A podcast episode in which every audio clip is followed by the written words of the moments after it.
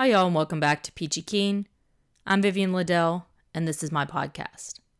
For today's episode, I'll be talking to two folks, Angela Bortone and Haley Ann from the Living Melody Collective in Atlanta. There are five women in the collective. Jessica Caldas, Angela Davis Johnson, and Danielle Deadwyler are the other three. As Caldas states on her website, the collective is creating artistic interventions that focus on civic engagement, awareness, and community impact. Making art with an impact is something that I would say most artists aspire to do. Maybe not always a political impact, but some sort of impact. I was recently involved in an online discussion on Burnaway's Instagram page that addressed this very topic. Robert Grand of Kimberly-Klark in Queens had written a letter to the editor titled In Defense of Subtlety. That was a response to a review by Sarah Estes of Jodi Hays' work in Nashville. You should maybe pause this right now, go read both of those things, and then come back. Did you do it? No. Well, okay, you're driving or whatever, and you can't read right now, but put it on your list because it's a discussion that's about something that you've surely put some thought into if you're an artist. Both of their pieces bring up some great points, and they back them up with a whole lot of details, but I'm going to reduce them here to the points that stood out to me. Estes questions the ability of abstraction to address urgent political matters and basically equates it to escapism. Grand counters that in his letter to the editor, saying that abstraction by blurring reality actually allows us to connect with subjects on a, shall we say, grander scale. We don't, in other words, we don't need specifics to tap into emotion and connect to work on a deep level. I've talked about the importance of narrative in my own work a few times on the podcast. I specifically remember discussing it uh, with Amelia Briggs in episode 11. But my own conflict and questioning along these lines really came to a head when I was living in New York, making my way through my thesis show of paintings of big headed bridesmaids when the World Trade Center was destroyed. At that point, every artist I knew went through this crisis with me. Why were we even making art? How stupid were our little art concerns in that time, surrounded by mass death and really a sudden loss of faith in humanity, really. And even if I could justify art making in general at that point, could I really justify making silly figurative paintings that were about women's issues that my professor wrongly, I decided later after many years of tormented internal debate, claimed that we had already figured out in the 70s.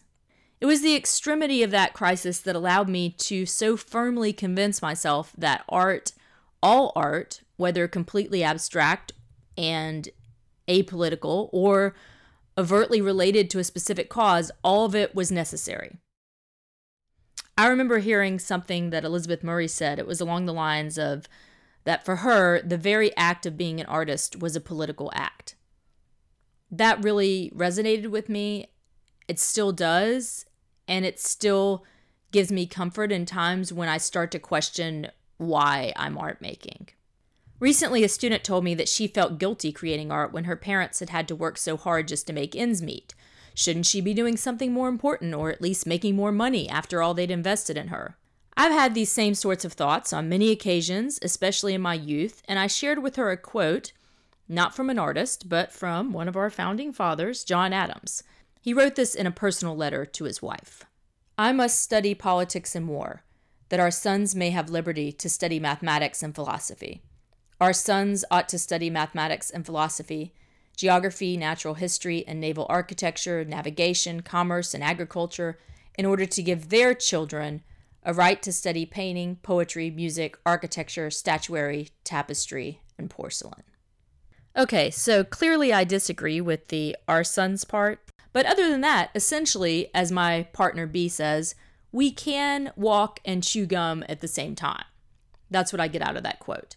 Maybe more accurately, I can walk while you chew gum. Just because somebody is making war and that's super important doesn't mean that you shouldn't be writing poetry or making completely abstract art. We're all working together in our own ways. And the way I see it, each of us is working within our own framework of hopefully generational progress. And speaking of working together, let's get back to the Living Melody Collective. They are all artists making their own work that varies in style and content, but together they've made a focused effort to be involved in politics and to make a stand for causes they believe in. I sat down with Angela Bortone and Haley Ann in one of their homes very near the King Center, where Dr. Martin Luther King Jr. was born and where many important civil rights documents are now housed in the King Center Library and Archives. We discussed how the Living Melody Collective came together, some projects they've worked on, and their goals as a group. Check it out. We're ready. Okay. Cool. Totally ready. So, first of all, like I've met you guys both before. Is that right? Have I met you both? Where have I met you before? Mammal. Okay. Mhm. Okay. A long time ago, A long time ago. like probably 2016, Maybe 15. maybe 15. A There long time. was a group show at Mammal where you had a piece, Okay. um, King of the Mountain, something like that. Uh, It was and embroidered. It was an embroidered painting, and you were just in love with it. I was in love with it. I think it was a self portrait. It was like a big pink triangle thing. yeah. Yeah. It was a self portrait of me being an anxious mess in an abstract way. That was the, that was the piece that was There there. you go. That's why I loved it. Uh, totally relate. Um, did Katie curate that show? Katie Tracy? Yeah, she did. Yes. Yes. So that's where we first met because we um, did an art burn about that show. And I think we might have put. I think we did. Yes, we put that show in it. I think we actually put that specific piece in it. Art Burn was this short lived project that we did for Burnaway where we would go to events over the weekend and do like a short not write up but a short recap of all the places that we went with like little quips and quotes and Burnaway would publish that. We did about six or seven of those. Oh, cool. Yeah. I think that the current iteration is Terry on the Town. Right. So if you can imagine Terry on the Town before Terry did those, um, it was very much like that. Just um, us trying to go to as many shows as possible and get um, a very like thin layer of coverage for each for each of these shows that would have otherwise not have ever gotten reviewed. Um, and so that was like one of our first uh, collaborations. And that was just the two of you. Mm-hmm. And so, how did you guys first meet? Twitter. Twitter. awesome. yeah. Uh, So, um, Angela was in this show at a now closed, um, like boutique in Inman Park. I forget what it was named. it was called Piccola. Piccola, yes. And her work was there, and I really liked it. And I posted about it on Instagram and Twitter, and so she followed me. And then you know we'd start tweeting back and forth about like Game of Thrones and stuff. Finally, she had me on Facebook, and one day I was like, "Hey, I'm going to this show at the Zuckerman. You want to go?" Yeah, yeah, and it was like love at first sight. Yes, Um, it was.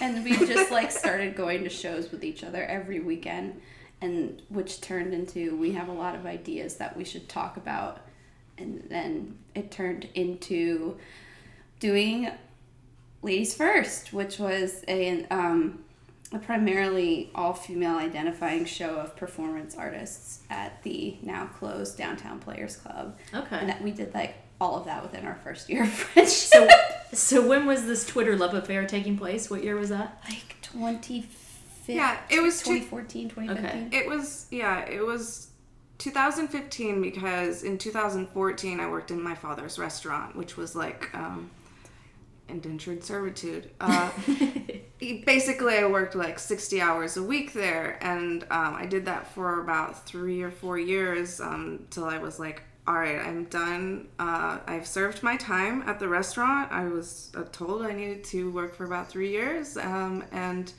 um, I quit. And then I was like, I'm gonna go back into like my first passion, which is art. You know, which is what I went to school for, which is what I did before was what I was doing before I started working at the restaurant. Basically, went to school, started working at the restaurant, and then like 2015 happened. And where did you go to school? Um, Georgia State University. And what about you? so i'm from new york Okay. um, i grew up in new york and new jersey and i went to montclair state university in new jersey I went to school in New York, so I'm vaguely familiar. where where'd you go Pratt. oh well okay that's amazing I'm not surprised. You're amazing. Oh, thank you.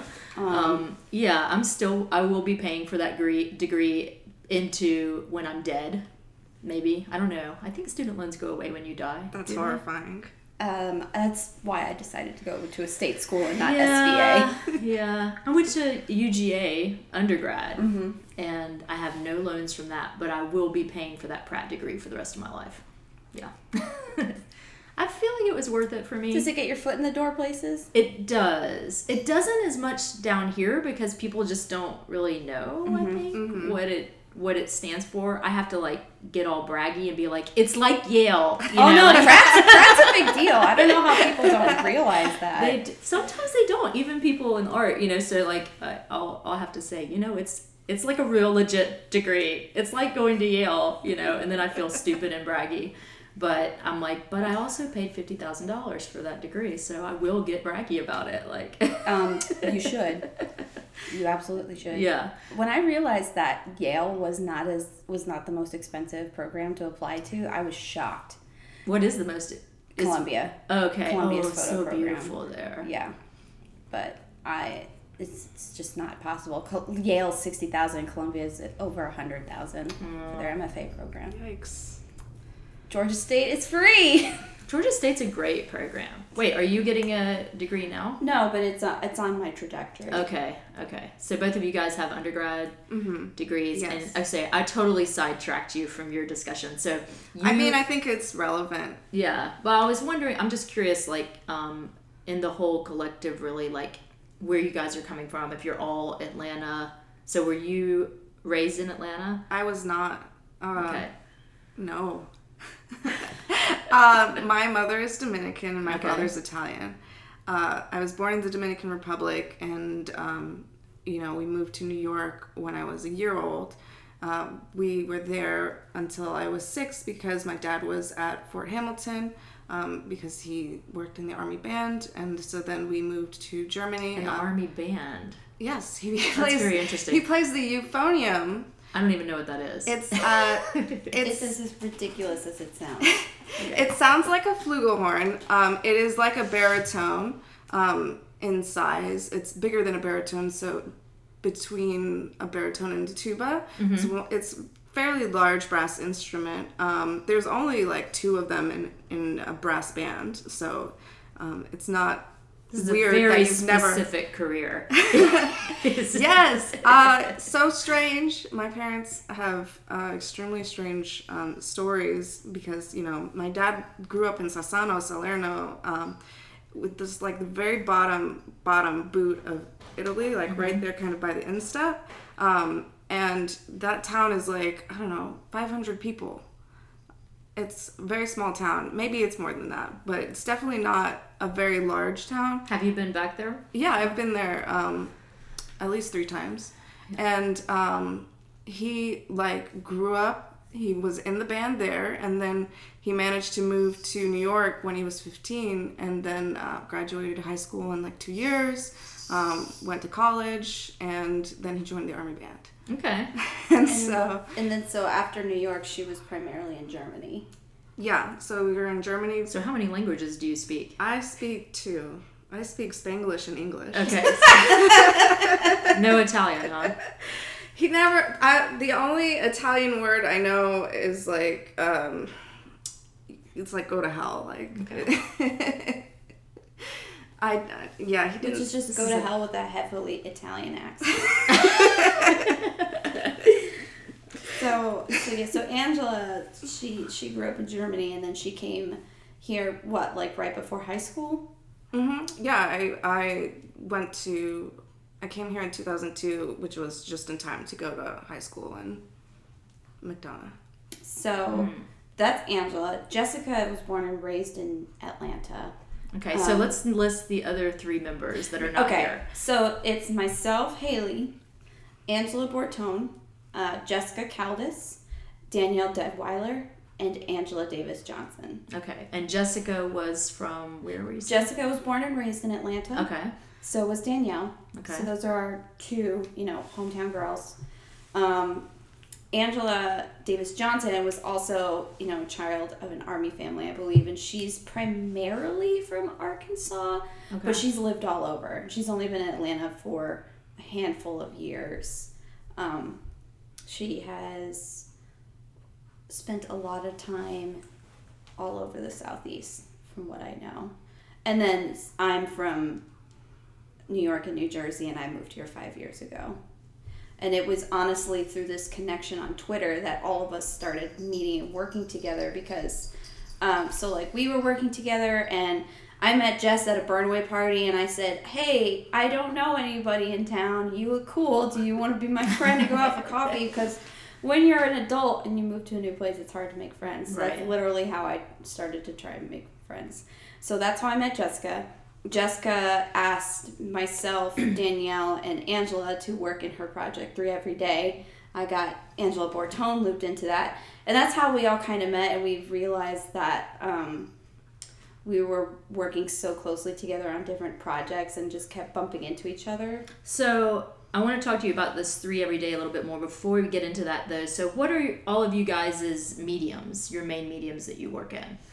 So Danielle is. Gosh, Danielle is primarily an actor and a performance artist, but she's also an incredibly talented writer. And she makes these selfie drawings right now that are out of this world. Um, Angela Bortone. And Danielle just won the uh, is an Artadia finalist. now. Yes, she exciting. is. Oh my gosh, it's so exciting. And I like those people a lot. Those are good people. Good. Um, Jessica is a painter and a printmaker and a performance artist, and she's a TCP fellow, the Creatives Project Okay. fellow right now. Um, Angela Davis Johnson is primarily a painter, and she is a garden fellow with Tila Studios right now. So she's going to Art Ba- Basel with Tila Studios. Nice. Um, Angela Bortone, I'm a painter, and yeah, painting, um, words. Video art, but mostly painting. So a lot. So you guys were all doing this uh, three every day. Is that what it was called? Yeah. It was Yes. a performance. That's that's kind of the first thing you guys all came together, but it wasn't. You weren't calling yourselves a collective at that point. No, so this was primarily Jessica's project, and Okay. it still is. It's still under like the hierarchy of Jessica's work, um, but the more the, the as the years went by, she started incorporating our thoughts and our um, our collaboration more. But the first year, this was like her brand new project. It's called Three Every Day. It's based on the statistic of three women die every day from domestic violence. October is Domestic Violence Awareness Month. So every day during the month of October, she does a performance with three women in honor of these of these lives. I think the first year there was about 50 people involved, and then the second year it was less, um, and then the third year it was just us. Okay. And so I, I, you know, I use Instagram for all my research, and uh, I read on there that the project was addressing barriers that women face, including black womanhood, immigration, motherhood, criminal justice, injustice. And I was wondering, like, um, so this is her project. Or were those kind of her parameters, or she was just, is that kind of a more how it evolved? Because you were saying it was more about Yeah, violence. so um, by the third year, with it just being us, I think each one of us brought our own experience um, and just sort of our personal connection to it. Um, and so that's where, um, you know, for example, uh, Angela Davis Johnson and Danielle Deadwyler, they brought more of that um, African American experience. Um, and and um, I did some of my performances in like Spanish. okay. Um, and I'm curious about the motherhood component. So I'm a mom of 2 and I was thinking, I when I read that, like I look back at, I think this is like the 21st or the 22nd episode of this, and I've only talked out of those 20 people, only four of them are mothers, and only two of them were actually creating art while they had kids at home. The other two went into art careers after. yeah, Um, so what's up with the motherhood in you guys? Are you well, That's that, a big component that, of who uh, the group is. that three every day. Um, Jessica actually did that whole month pregnant. Like Wow. she was. how many months pregnant? She was very pregnant. She was um, so she gave birth in December. She was seven seven to eight months pregnant. Yeah. With her first child. which I don't know how she had the energy to do that. It's Jessica. Um, she has energy. I really don't know because when I was pregnant, I just took naps. Yeah. I took like you know it was like a full year of naps. Um, yeah, I think that um, so your mom, Jessica's a mom. Angela's a mom Okay. and Danielle's a mom. Oh, everybody but you. I have cats. Okay. I'm the auntie.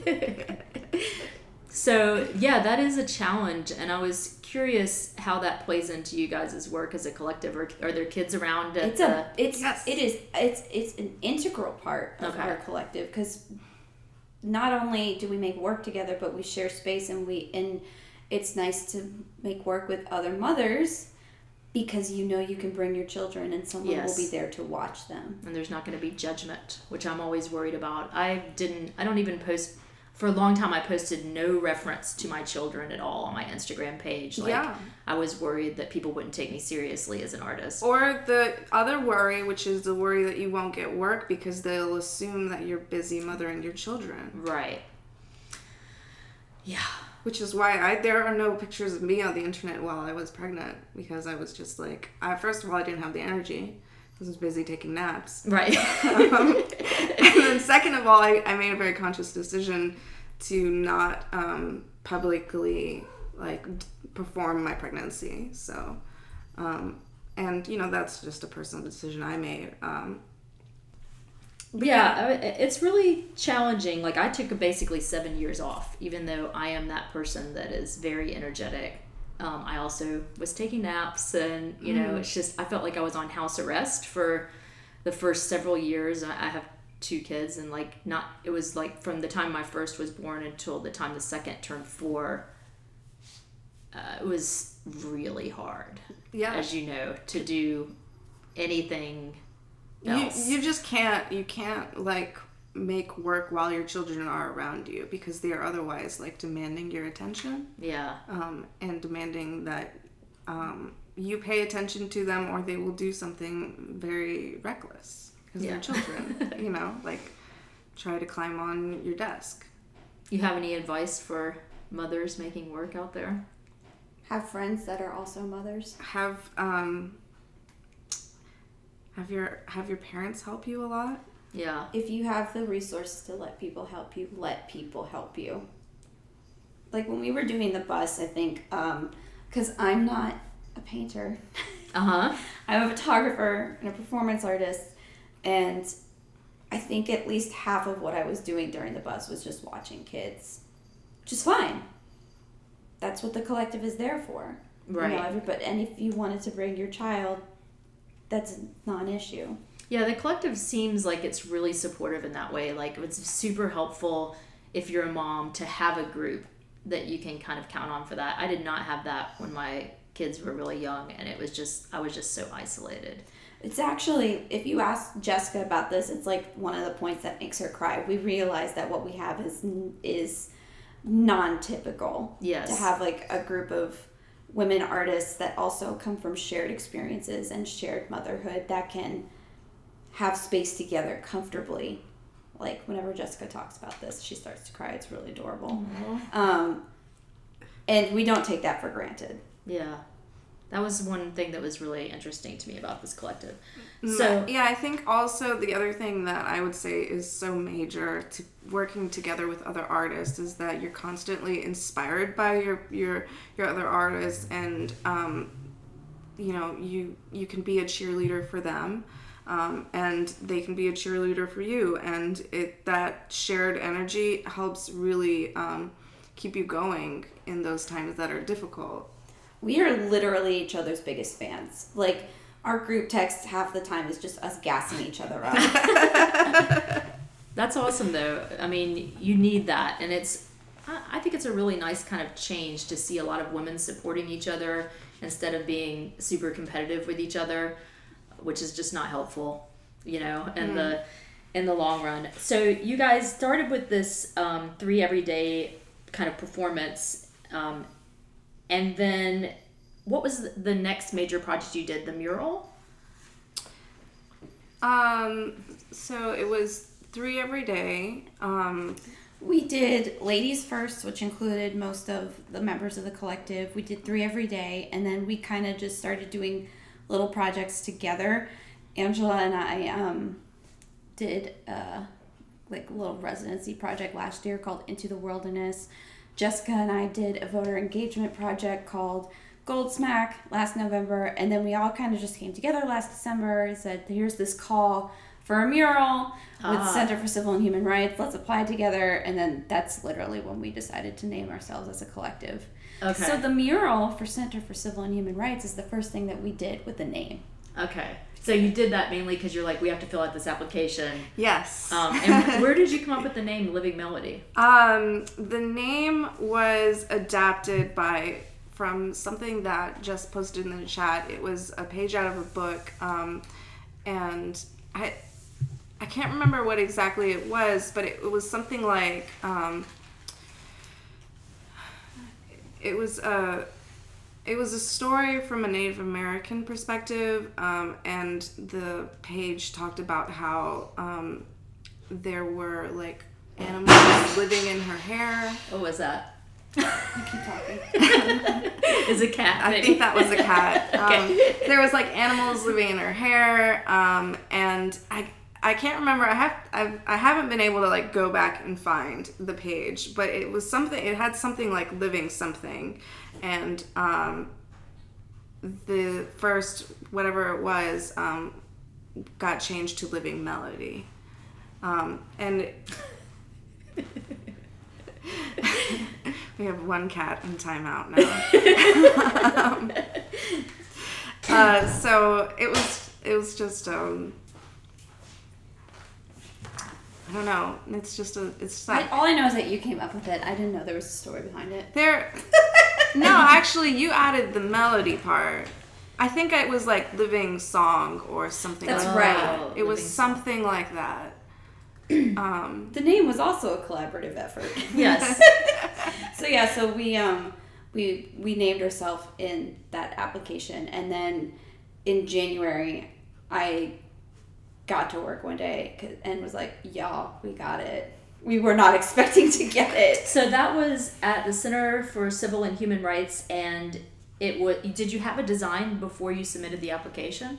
Um, what we had is uh, from the Goldsmack show, we had um, these sculptural pieces from every district in Atlanta, and So, so, the Gold Smack was about voter registration uh huh, in And- Atlanta only. yeah, Okay. uh, So this was a show um, in direct conversation with the city of Atlanta that Okay. we had put together before the election. Mm-hmm. Because you know, last year every city council seat was up. We had the mayoral race, and Jessica and I really wanted to encourage people to be involved in this local election because it's the biggest one that Atlanta has seen in a long time. You know, we were going to have a switch of power that affects arts directly. It affects everybody directly that Right. lives here.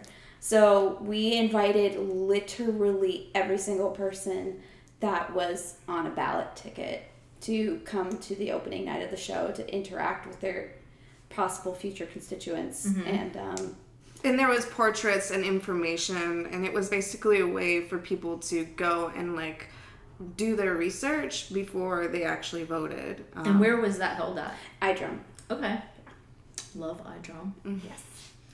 So you you did that, and then So we had these um, sculptural pieces, each one in the shape of a district of Atlanta. Um, Okay. And for the show, they had been like assembled into. what were they made out of? Um, they were made out of um, like insulation foam core and um, paper and paper mache over that. And so um, for the what we proposed is that we would use those um, districts of Atlanta and we would examine um, Dr. Martin Luther King's legacy um, and his work with the um, in his later years with um, human rights um, so like issues of homelessness um, issues of housing and you know the whole uh, affordable housing crisis that we have going on right now right in the heart of where you, you know Dr. King used to live, you know, Right. Old Fourth Ward and stuff like that. And so we we were thinking, well, you know, we'll look to the past to kind of see our future and and to see if that if we can, you know, um, kind of like in in in a like expanded like deconstructed um, mural like put together a bunch of different elements of atlanta. Um, so we had all the districts then we had photographs from each um, district and then we had um, all different types of housing that you can find in atlanta. So like condos with single family homes with peachtree pines um, with you know Shotgun, shotgun houses. houses. And um, and then on top of that you know is like this just um, layered district maps. So where you can see on district maps like they rate each houses Yes, so a big part of this um, this mural that we decided to call out was redlining. And so the city of Atlanta has maps for every district and even more than that, every area of every district. And they categorize land by color, um, which is not uncommon for areas that are often um, trying to segregate without using the word segregation. Right. So, you know, areas would be delineated in green if they were considered good, yellow if it was fair, um, black if it was unusable, red if it was poor. And so we took those district maps and we also incorporated it into the mural. And so this is so what Angela is saying that that all ended up being in the mural in the final product, but also um, something I wanted to add about that is the mural became this like kind of home based project in what we were talking about before, where everyone could kind of come and go work on the project, but also bring their kids mm-hmm. and feel this sense of community and just not have to worry about that aspect of childcare. So, did anybody not in the collective work on the mural with you guys, or was it just the five of you? No, it was the five of us. did. Uh, we did have a lot of support from Krista Jones, um, who came and uh, she gave Angela a lot of rides because Angela doesn't have a car, and she also um, helped watch Angela's children. Um, so I, I do want to uh, say that she didn't like work on the mural per se, but um, was her great support was invaluable. So you mentioned this whole process of everything that was in the mural, but how much of that did you have figured out in advance when you did? I'm just wondering, curious for like the purposes of submitting the application. How far had you gotten into that? Um, Because as a group, I don't think we even you just described kind of a general what you were gonna do. Yes. And then who? So did you all sit down together and kind of visually put all of these things into it, or did you pass it back and forth? I'm just curious about the design process working with more than one person. Yeah. Um, so basically, what we proposed was very close to like what we ended up um, creating, but it was just the ideas. So it was the ideas of redlining, the ideas of having, um, you know, the the districts, and then also showing the different types of houses. Um, and we didn't have a design um, and I, I think that Jess at some point came up with this sketch but the sketch probably had nothing to do with like what we actually ended up creating um, it was very um, collaborative on the site like uh, you know you know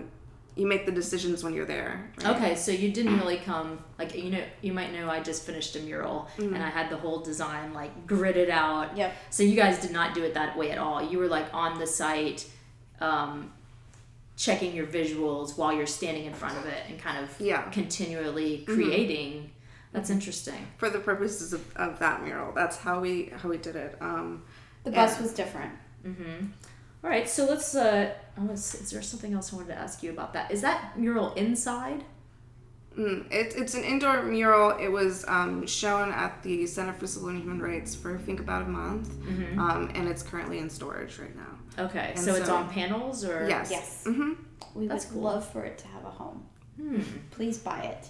Or Okay. or we can show it somewhere. We, Yes. We're willing for it to travel as well. Okay, how big is it? In case anybody is listening to It's this. and wants um it's eight feet tall and it's thirty two feet long. okay, everyone, you hear that? You need a 32 foot mural.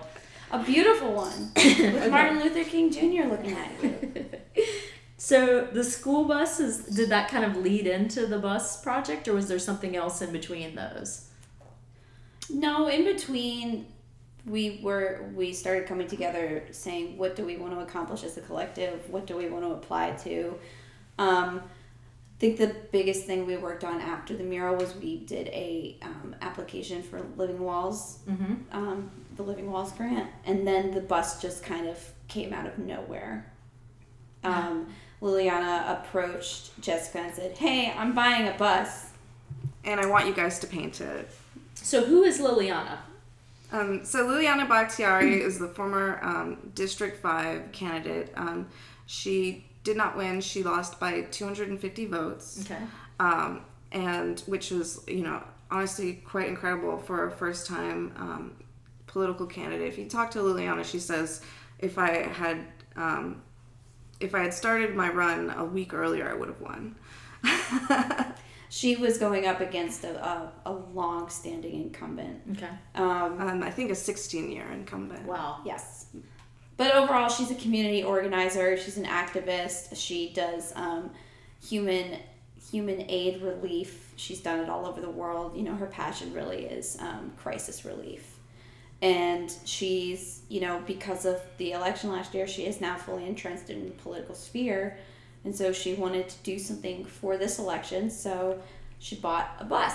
So like, did she already have an idea she wanted to do something and then search out a bus, or was she like, So- "There's a bus. What can I do with that?" No, Like, no, actually, um, in the primaries, there was a deportation bus that ran um, across the state and uh, uh, across the state, and then broke down about four days later.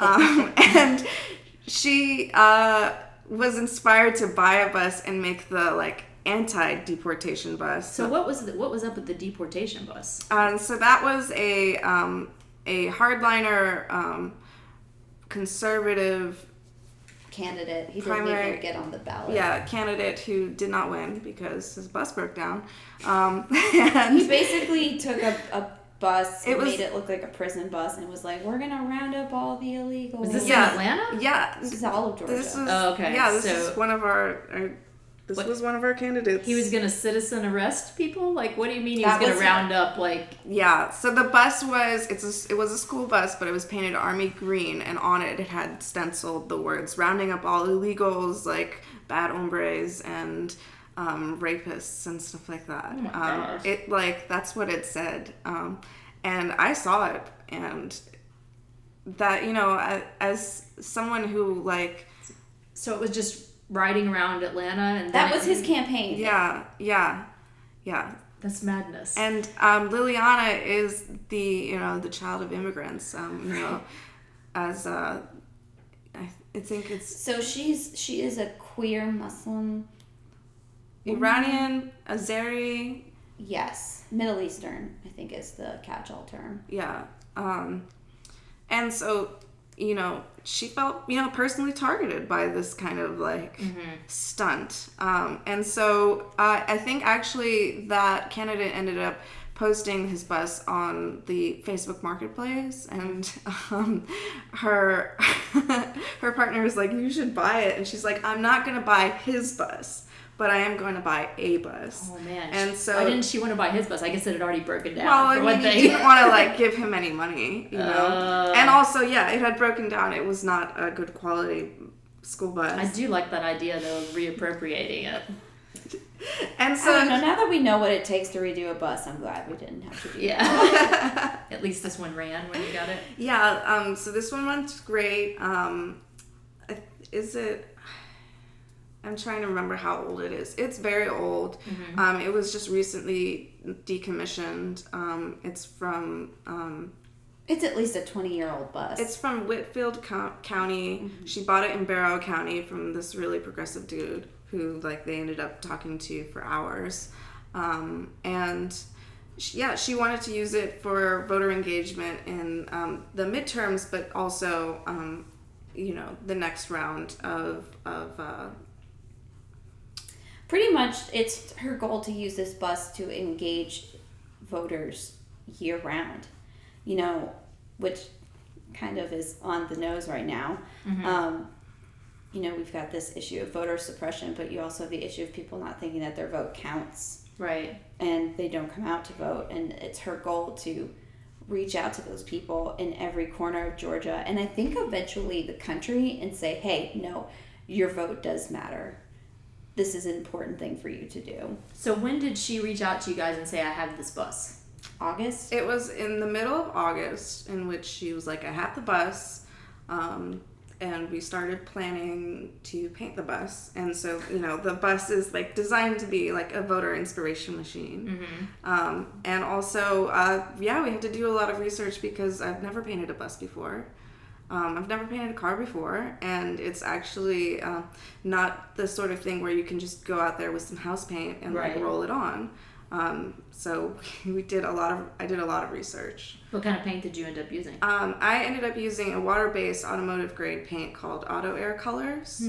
Um, we, uh, it was actually a very good choice because um, what you would typically paint a car or a bus in is like a urethane paint Right. Um, or something like that, which is essentially like uh, you have to use lacquer thinner or you know uh, mineral spirits to dissolve it. It's, Don't want your kids around it. incredibly gross. Yes. Um, if it gets in your hair, your hair is kind of like really gross for several weeks. Um, we did have to use a urethane for the clear, and yeah, using the urethane, I was like, I'm so glad we went with this other choice because we were able to like do a combination of spray and brushing it on after we contacted the manufacturer um, to see like what would be you know if we could brush it on because that it does save you a lot of time if you can use the um, application choice that you've been using for you know all of your life but So I followed this this design process closely on Instagram. You guys took a lot of pictures as, as you were doing this. Um, and when was the final date that you finished painting the bus? It was fairly recently, uh, it was the 12th of october the 12th of October. And then what was the first thing that you guys did with the bus? Pride. We did Pride. It was in the Pride Parade. Okay. That was literally the day after we had just applied the final coat to it.